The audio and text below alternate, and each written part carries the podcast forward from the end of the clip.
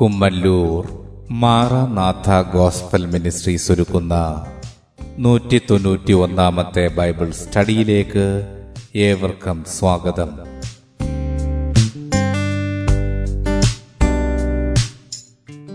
ശിഷ്യത്വം എന്ന വിഷയത്തിന്റെ നൂറ്റി ഒന്നാം ഭാഗത്തെ ആസ്പദമാക്കി ശിഷ്യത്വത്തിലേക്ക് എന്ന വിഷയത്തിന്റെ അഞ്ചാം ഭാഗമാണ് നിങ്ങൾ കേൾക്കുവാൻ പോകുന്നത്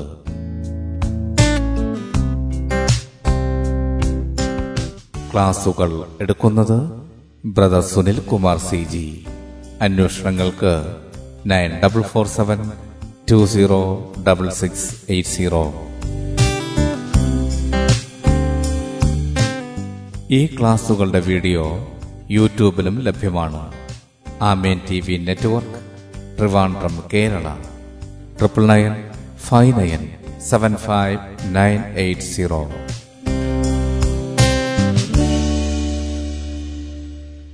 സൃഷ്ടാവായ ദൈവത്തിൻ്റെ അതിധന്യമായ നാമം വാഴ്ത്തപ്പെടുമാറാകട്ടെ ശിഷ്യത്വത്തിലേക്ക് എന്ന വിഷയവുമായി ബന്ധപ്പെട്ട് യേശുക്രിസ്തു എല്ലാവരുടെയും ഗുരു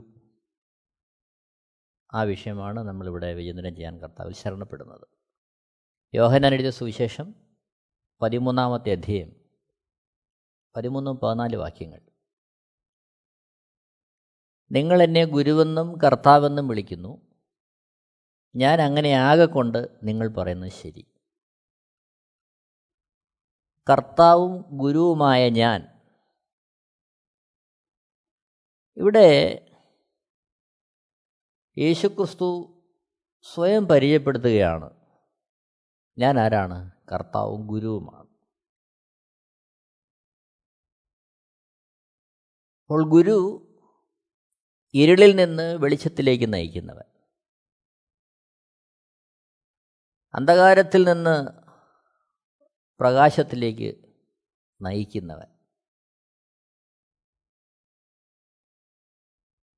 അപ്പോൾ സുവിശേഷം ആകമാനം പരിശോധിക്കുമ്പോൾ വ്യത്യസ്തമായ തലങ്ങളിലുള്ളവർ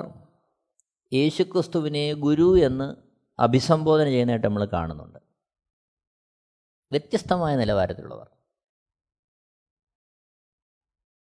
യേശുക്രിസ്തു ജനിച്ച സമൂഹത്തിൽ അവർക്ക് നൽകപ്പെട്ട ന്യായപ്രമാണം എല്ലാ അർത്ഥത്തിലും പഠിച്ചവർ എന്നാൽ ആ ഒരു ശ്രേണിയിലേക്ക് വരാത്ത സാധാരണക്കാർ അങ്ങനെ ജീവിതത്തിൻ്റെ വിവിധ തുറകളിലുള്ളവർ യേശുക്രിസ്തുവിനെ ഗുരു എന്ന് അഭിസംബോധന ചെയ്യുന്നതായിട്ട് നമ്മൾ തിരുവഴുത്തിൽ കാണുന്നു എന്നാൽ വിദ്യാഭ്യാസ സംബന്ധമായിട്ട് നോക്കുമ്പോൾ യേശുക്രിസ്തു അത്തരത്തിൽ ഒരു ഉന്നത വിദ്യാഭ്യാസം ചെയ്ത വ്യക്തിയായിരുന്നില്ല യോഹന്നാൻ എഴുതിയ സുവിശേഷം ഏഴാമത്തെ അധ്യായം പതിനാല് പതിനഞ്ച് വാക്യങ്ങൾ പരിശോധിക്കുമ്പോൾ പതിനഞ്ചാമത്തെ വാക്യത്തിൽ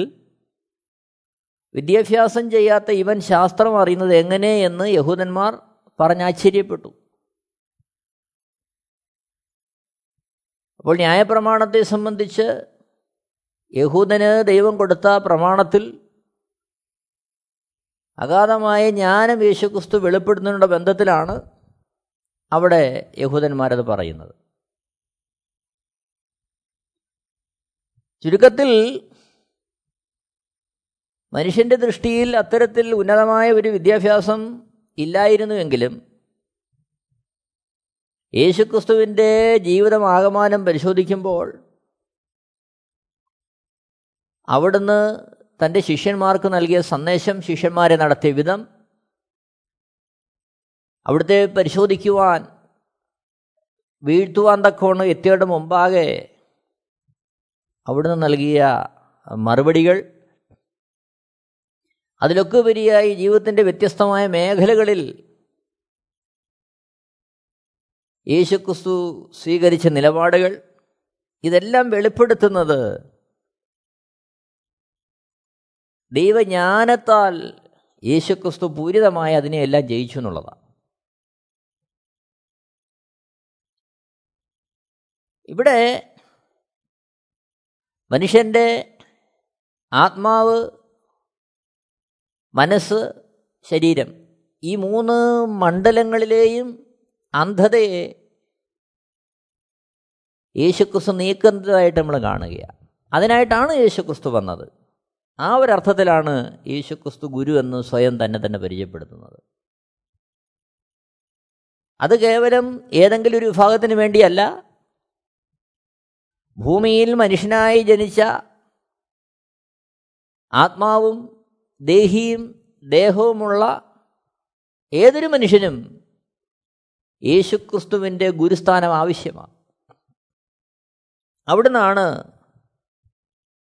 ആ ഒരു പൂർണ്ണതയിലേക്ക് മനുഷ്യനെ നയിക്കുവാൻ പര്യാപ്തമായവൻ യേശുക്രിസ്തു സ്വയം പരിചയപ്പെടുത്തുകയാണ് താൻ ഗുരുവാണെന്ന് അതാണ് നമ്മൾ യോഹനാൻ്റെ സുവിശേഷം പതിമൂന്നാമത്തെ അധ്യയം പതിമൂന്ന് പതിനാല് വാക്യങ്ങളിൽ കാണുന്നത് നിങ്ങൾ എന്നെ ഗുരുവെന്നും കർത്താവെന്നും വിളിക്കുന്നു ഞാൻ അങ്ങനെ ആകെ കൊണ്ട് നിങ്ങൾ പറയുന്നത് ശരി കർത്താവും ഗുരുവുമായ ഞാൻ അപ്പോൾ യേശുക്രിസ്തു സ്വയം പറയുകയാണ് അവിടുന്ന് ഗുരുവാണ് തന്നെ തന്നെ യേശുക്രിസ്തു പരിചയപ്പെടുത്തുകയാണ് അത്തായി സുവിശേഷം ഇരുപത്തിമൂന്നാമത്തെ അധ്യയം ഒന്ന് മുതൽ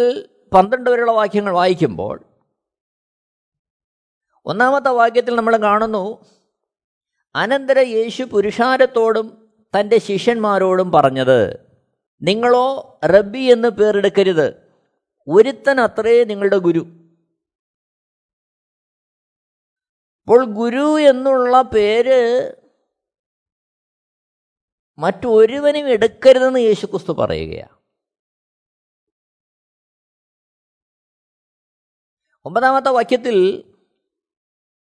നിങ്ങളോ എല്ലാവരും സഹോദരന്മാർ ഭൂമിയിൽ ആരെയും പിതാവെന്ന് വിളിക്കരുത് ഒരുത്തനത്രേ നിങ്ങളുടെ പിതാവ് സ്വർഗസ്ഥൻ തന്നെ പത്താമത്തെ വാക്യത്തിൽ നിങ്ങൾ നായകന്മാരെന്നും പേരെടുക്കരുത് ഒരുത്തനത്രേ നിങ്ങളുടെ നായകൻ ക്രിസ്തു തന്നെ ഇവിടെ വ്യത്യസ്തമായ നിലവാരങ്ങളിൽ യേശുക്രിസ്തു അവിടുത്തെ ആശയത്തെ പങ്കുവയ്ക്കുകയാണ് എന്നാൽ ഇവിടെ നമ്മൾ എട്ടാമത്തെ വാക്യമാണ് ചിന്തിക്കാൻ ആഗ്രഹിക്കുന്നത് നിങ്ങളോ റഗ്ബി എന്ന് പേരെടുക്കരുത് ഒരുത്തനത്രേ നിങ്ങളുടെ ഗുരു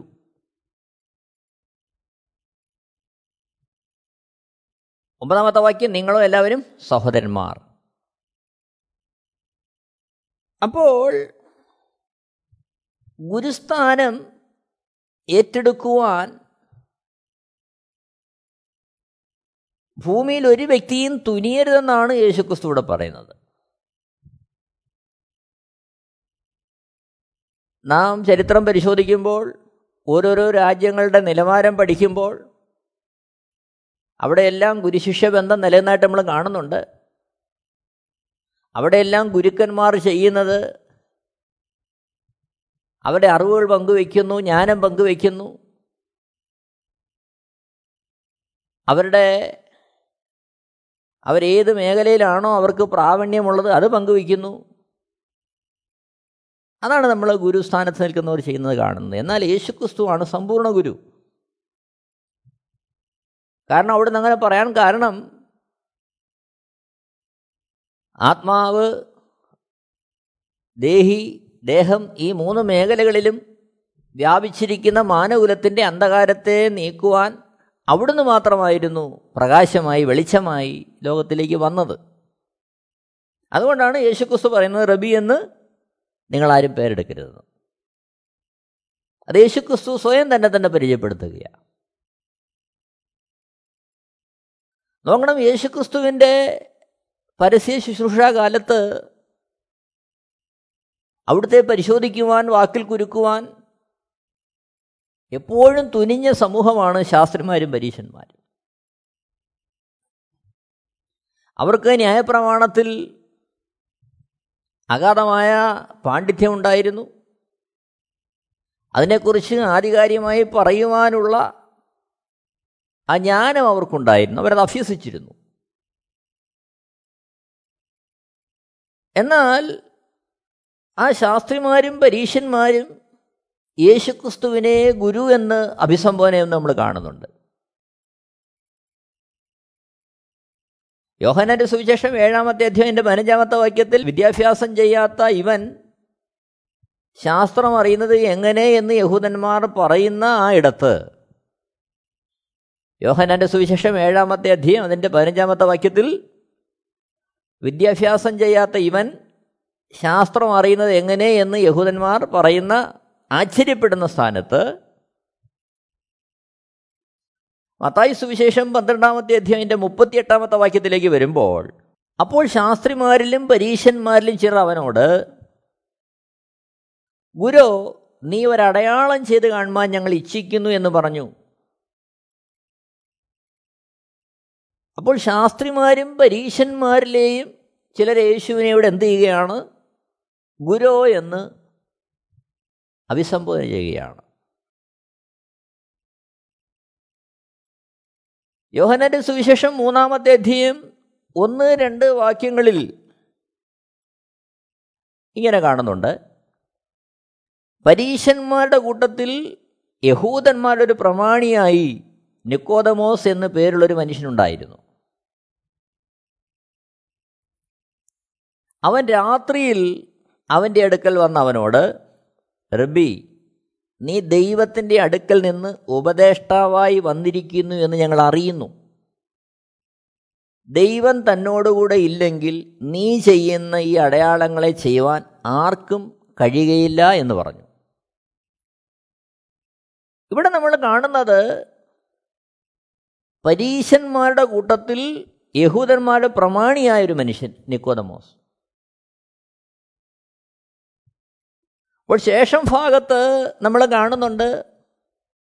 ന്യായപ്രമാണം അറിയുന്ന അതിനെ വ്യക്തമായി പഠിച്ചിരിക്കുന്ന ആ രീതിയിൽ ഉപദേശിക്കുവാൻ പ്രാപ്തിയുള്ളൊരു മനുഷ്യനാണ് നിക്കോദമോസ് ആ നിക്കോദിമോസ് യേശുക്രിസ്തുവിനെ റബി എന്ന് ഗുരു എന്ന് അഭിസംബോധന ചെയ്യുകയാണ്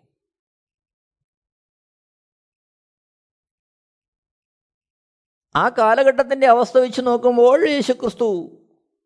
സമൂഹം ഉദ്ദേശിക്കുന്ന തരത്തിലുള്ള വിദ്യാഭ്യാസം ചെയ്യാത്തൊരു വ്യക്തിയായിരുന്നു എന്നാൽ ഇവിടെ നമ്മൾ കാണുന്നത് യേശുക്രിസ്തുവിൽ വെളിപ്പെട്ട ദൈവിക പരിജ്ഞാനം അവിടുന്ന് പകർന്നു നൽകിയ ദൈവിക ജ്ഞാനം അവരുടെ എല്ലാ അറിവുകളെക്കാളും ഉപരിയായ ദൈവികമായ പരിജ്ഞാനത്തിലാണ് യേശുക്രിസ്തു നിൽക്കുന്നത് എന്നുള്ള യാഥാർത്ഥ്യം അവർക്ക് വെളിപ്പെടുത്തി കൊടുക്കുക അതുകൊണ്ടാണ് ഒരു വേള ശാസ്ത്രിമാരും പരീശന്മാരും യേശുക്രിസ്തുവിനെ കൊടുക്കുവാൻ തക്കവണ്ണം ശ്രമിച്ചിരുന്നു എങ്കിലും യേശുക്രിസ്തുവിൻ്റെ ജ്ഞാനത്തിൻ്റെ മുമ്പാകെ അവിടുത്തെ ആ അറിവിൻ്റെ മുമ്പാകെ അവർ അവരെ തന്നെ വിധേയപ്പെടുത്തുവാനിടയായിത്തീർന്നത് വീണ്ടും നമ്മൾ നോക്കുമ്പോൾ മത്തായി സുവിശേഷം ഇരുപത്തിരണ്ടാമത്തെ അധ്യയം പതിനഞ്ച് പതിനാറ് വാക്യങ്ങളിൽ ഇങ്ങനെ വായിക്കുന്നുണ്ട് അനന്തരം പരീശന്മാർ എന്ന് അവനെ വാക്കിൽ കൊടുക്കേണ്ടതിന് ആലോചിച്ചുകൊണ്ട് തങ്ങളുടെ ശിഷ്യന്മാരെ ഹെരോദ്യരോടുകൂടെ അവൻ്റെ അടുക്കൽ അയച്ചു ഗുരോ നീ സത്യവാനും ദൈവത്തിൻ്റെ വഴി നേരായി പഠിപ്പിക്കുന്നവനും മനുഷ്യരുടെ മുഖം നോക്കാത്തവനാകയാൽ ആരെയും ശങ്കയില്ലാത്തവനും ആകുന്നു എന്ന് ഞങ്ങൾ അറിയുന്നു പരീശ ശിഷ്യന്മാരാണ് ഇവിടെ യേശുക്രിസ്തുവിനെക്കുറിച്ച് ഈ ഒരു അഭിപ്രായം രേഖപ്പെടുത്തുന്നത് അവർ യേശുക്രിസ്തുവിനെക്കുറിച്ച് പറയുന്ന ആ അഭിപ്രായം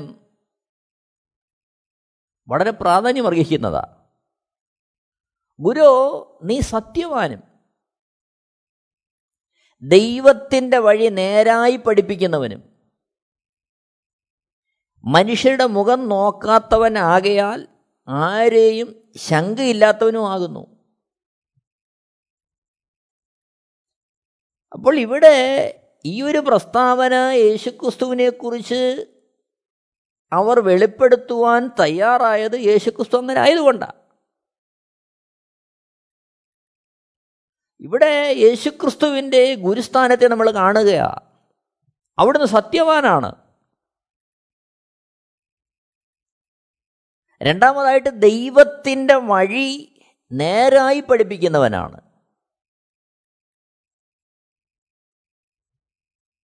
മനുഷ്യരുടെ മുഖം നോക്കാത്തവനാണ് അതുകൊണ്ട് തന്നെ ആരെയും ശങ്കയില്ലാത്തവനുമാണ് അപ്പോൾ ഇവിടെ പരീക്ഷ ശിഷ്യന്മാരിലൊരു പ്രസ്താവനയാണെങ്കിലും യേശുക്രിസ്തുവിനെ ഗുരുവായി കൈക്കൊണ്ട്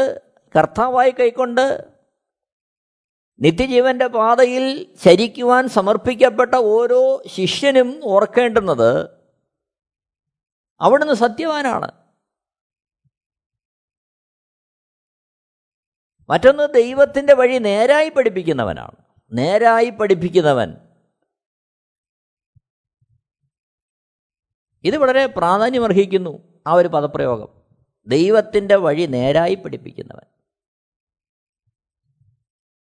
അപ്പോൾ ഗുരുവിനെ പോലെ ആകുന്നത് ശിഷ്യന് മതിയെന്ന് യേശുക്രിസ്തു തന്നെ പറയുമ്പോൾ യേശുക്രിസ്തുവിനെ അനുഗമ സമർപ്പിക്കുന്നവൻ സത്യവാനാകണം രണ്ടാമതായി ദൈവത്തിൻ്റെ വഴി നേരായി പഠിപ്പിക്കുന്നവനാകണം ദൈവത്തിൻ്റെ വഴി നേരായി പഠിപ്പിക്കുന്നവൻ അപ്പോൾ ദൈവത്തിൻ്റെ വഴി നേരായി പഠിപ്പിക്കുന്നവനെന്ന് പറയുമ്പോൾ ദൈവം എന്താണോ നമ്മളെ പഠിപ്പിക്കാൻ ആഗ്രഹിക്കുന്നത് അത് എന്താണെന്ന് വ്യക്തമായി നാം മനസ്സിലാക്കി അതിനെ ആ അർത്ഥത്തിൽ മറ്റുള്ളവരിലേക്ക് പങ്കുവയ്ക്കുവാനുള്ള ദൗത്യം നമുക്ക് ഭരമേൽപ്പിക്കപ്പെടുകയാണ് അപ്പോൾ യേശുക്രിസ്തു പറഞ്ഞു അവിടുന്ന് തന്നെ വഴിയും സത്യവും ജീവനുമാകുന്നു യേശുക്രിസ്തുവിലൂടെ അല്ലാതെ ആരും പിതാവായ ദൈവത്തിൻ്റെ അടുക്കൽ എത്തുന്നില്ല അപ്പോൾ വഴിയായ സത്യമായ ജീവനായ യേശു ക്രിസ്തു അപ്പോൾ പിതാവിൻ്റെ അടുക്കൽ ഞാനും നിങ്ങളും എത്തിപ്പെടുക ഏതർത്ഥത്തിൽ മക്കളായി നിത്യതയിൽ ദൈവത്തോടൊപ്പം വാഴുന്ന അവസ്ഥയിൽ ഈ മരണത്തെ അതിജീവിക്കുന്ന ആ പുനരുത്ഥാനത്താൽ ദൈവത്തോടൊപ്പം വസിക്കുവാൻ അതാണ് വഴി യേശുക്രിസ്തു വഴിയും സത്യവും ജീവനുമായി തീർന്നത് പിതാവായ ദൈവത്തിൻ്റെ അടുക്കിലേക്ക് നമ്മൾ എത്തിക്കുവാനാണ് ആ ദൈവത്തോടൊപ്പം വസിക്കുന്ന അവസ്ഥയിലേക്ക് നമ്മളെ മാറ്റുവാൻ അപ്പോൾ ശിഷ്യരായി കർത്താവിനെ അനുഗമിക്കുവാൻ ചുവടുവെച്ചിരിക്കുന്ന ഒരു ഭക്തൻ എപ്പോഴും ഓർക്കേണ്ടത് അവൻ ദൈവത്തിൻ്റെ ആ വഴി നേരായി പഠിപ്പിക്കുന്നവനാകണം അവൻ്റെ ആത്യന്തികമായ ലക്ഷ്യം നിത്യതയായിരിക്കണം ദൈവത്തോടൊപ്പമുള്ള വാസമായിരിക്കണം ആ ദൈവത്തോടുള്ള വാസത്തിലേക്ക് ഒരുവനെ ഒരുക്കുന്ന തരത്തിലായിരിക്കണം അതിനായിട്ടായിരിക്കണം അവൻ്റെ ഉപദേശങ്ങൾ അല്ലെങ്കിൽ അവൻ്റെ പഠനങ്ങൾ നിർദ്ദേശങ്ങളെല്ലാം വരേണ്ടത് അതാണ് വിശുദ്ധ വേദപുസ്തകം നമ്മളെ ഇവിടെ വളരെ ശക്തമായി ഓർപ്പിക്കുന്നത് നോക്കണം ഇവിടെ പരീശ ശിഷ്യന്മാർ എന്ത് ചെയ്യുകയാ യേശുവിനെ അവർ വിമർശന ബുദ്ധിയാ നോക്കുകയും യേശുക്രിസ്തുവിൻ്റെ വാക്കുകളിൽ പിടിച്ചുകൊണ്ട് യേശുക്രിസ്തു ന്യായപ്രമാണത്തിന് വിരുദ്ധമായി പഠിപ്പിക്കുന്നു എന്നുള്ളത് ആരോപിച്ചുകൊണ്ട് അവിടുത്തെ തകർക്കുവാൻ തക്കവണ് ശ്രമിക്കുമ്പോഴും അവർ പറയുന്ന കാര്യം ഗുരു നീ സത്യവാനും ദൈവത്തിൻ്റെ വഴി നേരായി പഠിപ്പിക്കുന്നവനും മനുഷ്യരുടെ മുഖം നോക്കാത്തവനാകിയാൽ ആരെയും ശങ്കയില്ലാത്തവനും ആകുന്നു എന്ന് ഞങ്ങൾ അറിയുന്നു അതവരറിയുകയാണ് അപ്പോൾ യേശുക്രിസ്തുവിനെ ശത്രുപക്ഷത്ത് നിന്നുകൊണ്ട് കാണുമ്പോഴും അവർ അറിയുന്നൊരു കാര്യമാണിത് ഈ ലോകം നമുക്ക് യോഗ്യമല്ല എന്ന് പറയുമ്പോഴും ലോകത്തിലുള്ളവർ മനസ്സിലാക്കേണ്ടത് ക്രിസ്തു ശിഷ്യന്മാരായ നാം സത്യവാന്മാരാണ് ദൈവത്തിൻ്റെ വഴി നേരായി പഠിപ്പിക്കുന്നവരാണ് മുഖം നോക്കാത്തവരാണ് ദൈവത്തിൻ്റെ ആ വഴിയുള്ള ബന്ധത്തിൽ ആരെയും ശങ്കമില്ലാത്തവരാണ് ഇത് ലോകം നമ്മളെക്കുറിച്ച് പറയാനിടയാക്കണം അതാണ് ഗുരു ബന്ധത്തിൽ ഗുരുവിനോടുള്ള ബന്ധത്തിൽ നമുക്കുണ്ടാകേണ്ടുന്ന സമൂഹത്തിൽ നിന്നുണ്ടാകേണ്ടുന്ന ഒരഭിപ്രായം നോക്കണമേ ശിഷ്യന്മാർ നോക്കിയാട്ടെ അവർ യേശുവിനെ കുറിച്ച് പറയുന്നു മർക്കോസ് എഴുതിയ സുവിശേഷം നാലാമത്തെ അധ്യയം മുപ്പത്തെട്ടാമത്തെ വാക്യത്തിലേക്ക് വരുമ്പോൾ അവൻ അമരത്ത് തലയിണ വെച്ച് ഉറങ്ങുകയായിരുന്നു ഒരു വഞ്ചിയിലെ യാത്രയാണ് അവിടെ രേഖപ്പെടുത്തുന്നത് മർക്കോസ് എഴുതിയ സുവിശേഷം നാലാമത്തെ അധ്യയം മുപ്പത്തെട്ടാമത്തെ വാക്യം അവൻ അമരത്ത് തലയിണ വെച്ച് ഉറങ്ങുകയായിരുന്നു അവർ അവനെ ഉണർത്തി ഗുരു ഞങ്ങൾ നശിച്ചു പോകുന്നതിൽ നിനക്ക് വിചാരമില്ലയോ എന്ന് പറഞ്ഞു ഇവിടെ ശിഷ്യന്മാർ യേശുവിനെ വിളിക്കുകയാണ് ഗുരു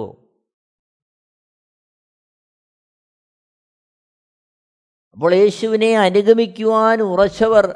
തിരിച്ചറിയുന്നു അവിടെ നിന്നാണ് ഞങ്ങളുടെ ഗുരു അങ്ങനെ അവരിൽ നിന്ന് തന്നെ യേശു പറയാതെ തന്നെ ആ ഒരു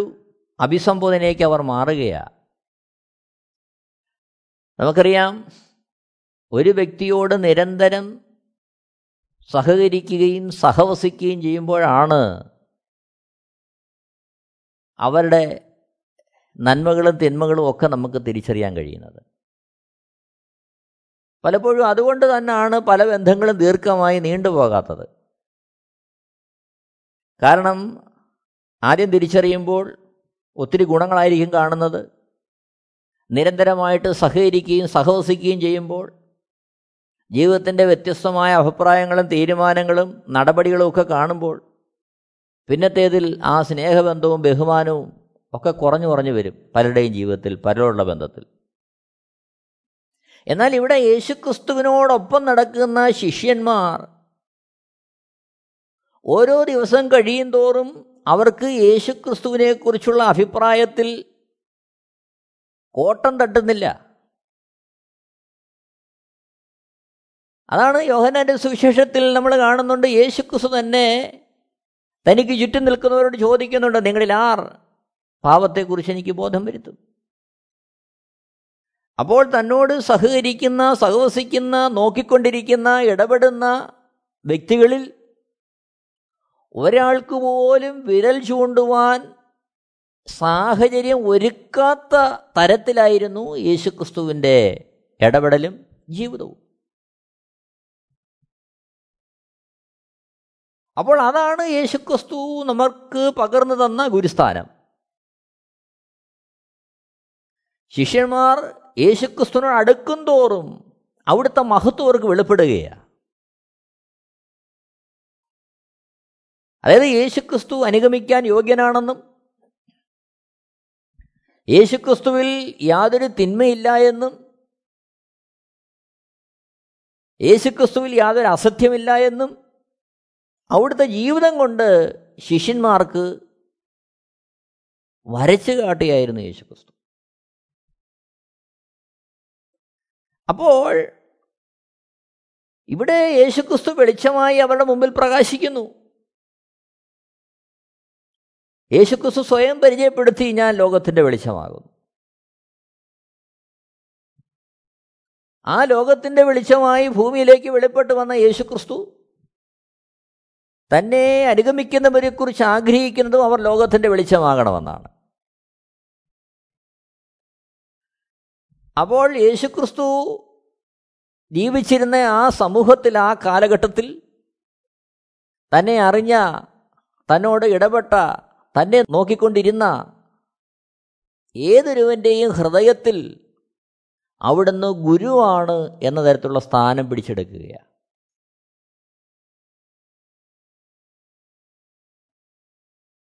അതായത് നാനാ തുറകളിലുള്ളവരും യേശുക്രിസ്തുവിനെ ഗുരുവെന്ന് അംഗീകരിച്ചു യേശുക്രിസ്തു ജനിച്ച സമൂഹത്തിലെ ആ പ്രമാണം അതേ അർത്ഥത്തിൽ പഠിച്ചവർ പഠിപ്പിക്കുന്നവർ ജനങ്ങളെ ന്യായപ്രമാണത്തിലേക്ക് നയിക്കുവാൻ തക്കവണ്ണം ആക്കി വയ്ക്കപ്പെട്ടവർ എന്നാൽ ആ രീതിയിലുള്ള പ്രമാണങ്ങളൊന്നും അറിയാത്ത സാധാരണ ജനങ്ങൾ കേവലം തങ്ങളുടെ ആവശ്യങ്ങളുടെ പരിഹാരത്തിന് വേണ്ടി യേശുവിൻ്റെ അടുത്തേക്ക് വന്നവർ എന്ന് വേണ്ട യേശുക്രിസ്തുവിൻ്റെ അടുത്തേക്ക് വന്ന ഓരോ വ്യക്തികളും തിരിച്ചറിയുകയാണ് സാക്ഷാൽ ഗുരു യേശുക്രിസ്തു തന്നെയാണ് നോക്കണം മത്തായ സുവിശേഷം അഞ്ചാമത്തെ അധ്യായം പതിനാല് പതിനഞ്ച് പതിനാറ് വാക്യങ്ങൾ വായിക്കുമ്പോൾ നിങ്ങൾ ലോകത്തിൻ്റെ വെളിച്ചമാകുന്നു മലമേലിരിക്കുന്ന പട്ടണം മറഞ്ഞിരിപ്പാൻ പാടില്ല ശിഷ്യന്മാരോടായിട്ട് യേശുക്രിസ്തു പറയുകയാണ് പതിനഞ്ചാമത്തെ വാക്യത്തിൽ വിളക്ക് കത്തിച്ച് പറയൻ കീഴല്ല തൻ്റെ അത്ര വയ്ക്കുന്നത് അപ്പോൾ അത് വീട്ടിലുള്ള എല്ലാവർക്കും പ്രകാശിക്കുന്നു പതിനാറാമത്തെ വാക്യത്തിലേക്ക് വരുമ്പോൾ അങ്ങനെ തന്നെ മനുഷ്യർ നിങ്ങളുടെ നല്ല പ്രവൃത്തികളെ കണ്ട് സ്വർഗസ്ഥനായ നിങ്ങളുടെ പിതാവിനെ മഹത്വപ്പെടുത്തേണ്ടതിന് നിങ്ങളുടെ വെളിച്ചം അവരുടെ മുമ്പിൽ പ്രകാശിക്കട്ടെ അങ്ങനെ തന്നെ മനുഷ്യർ സകല മനുഷ്യരുടെ മുമ്പാകെ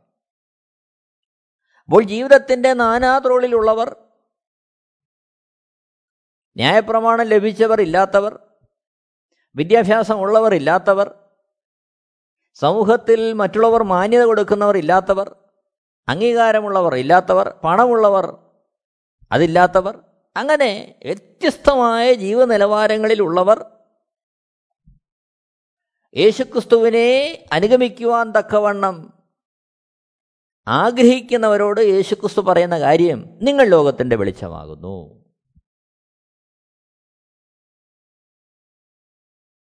ആ വെളിച്ചമാക്കി നമ്മളെ മാറ്റുന്ന ആ ഒരു ഗുരുസ്ഥാനം ആത്മാവ് ദേഹി ദേഹം ഈ മണ്ഡലങ്ങളിൽ സമൂലമായി നമ്മളെ വെളിച്ചമാക്കി മാറ്റുവാൻ യോഗ്യനായവൻ ആ ഗുരു അതാണ് യേശുക്രിസ്തു എഫ് എസ് ലേഖനം അഞ്ചാമത്തെ അധ്യായം ഒന്ന് മുതൽ പന്ത്രണ്ട് വരെയുള്ള വാക്യങ്ങൾ വായിക്കുമ്പോൾ അതിൽ എട്ടാമത്തെ വാക്യത്തിൽ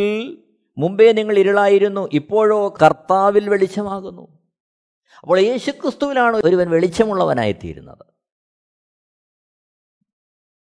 ആ വെളിച്ചം എന്ന് പറഞ്ഞാൽ എന്താണ് പത്താമത്തെ വാക്യം സകല സദ്ഗുണവും നീതിയും സത്യവുമല്ലോ വെളിച്ചത്തിൻ്റെ ഫലം അപ്പോൾ നമ്മളിൽ നിന്ന് സകല സദ്ഗുണവും നീതിയും സത്യവും വെളിപ്പെടണം പുറത്തേക്ക് വരണം അതാണ് വെളിച്ചത്തിൻ്റെ ഫലം അപ്പോൾ ഇവിടെ ജീവിതത്തിൻ്റെ നാനാ മേഖലകളിലുള്ള യേശുക്രിസ്തു ജീവിച്ചിരുന്ന കാലഘട്ടങ്ങളിൽ തന്നോട് ഇടപെട്ട ഏതൊരു വ്യക്തിയെ കൊണ്ടും യേശുക്രിസ്തുവിൻ്റെ ആ ജീവിതം പറയിക്കുന്നു അല്ലെങ്കിൽ അവരെക്കൊണ്ട് ആ തിരിച്ചറിവിലേക്ക് വരുത്തുന്നു അവിടെ നിന്നാണ് സാക്ഷാൽ ഗുരു ഇരുളിൽ നിന്ന് വെളിച്ചത്തിലേക്ക് നടത്തുവാൻ യോഗ്യവനായവൻ ഏത് മണ്ഡലങ്ങളിലും ആത്മാവിൻ്റെയും ദേഹത്തിൻ്റെയും ദേഹിയുടെയും മേഖലകളിലെല്ലാം വെളിച്ചത്തിലേക്ക് നയിക്കുവാൻ യോഗ്യനായ ഗുരു നിന്നാണ് യേശുക്രിസ്തു എന്നെ കേൾക്കുന്ന പ്രിയരെ ഈ കാലഘട്ടത്തിൽ വിശുദ്ധ തിരുവെഴുത്തുകളെ പരിശോധിക്കുമ്പോൾ ഈ ഗുരുവിനെ അറിയുവാൻ നമ്മുടെ ജീവിതത്തിൽ ലഭിച്ചത് മഹാഭാഗ്യമാണ് എന്നാൽ ആ ഗുരു എന്തിനാണ് നമ്മളെ വിളിച്ചിരിക്കുന്നത് അവിടുത്തെ ഹൃദയത്തിൻ്റെ സമ്പൂർണ്ണ ആഗ്രഹം എന്താണ്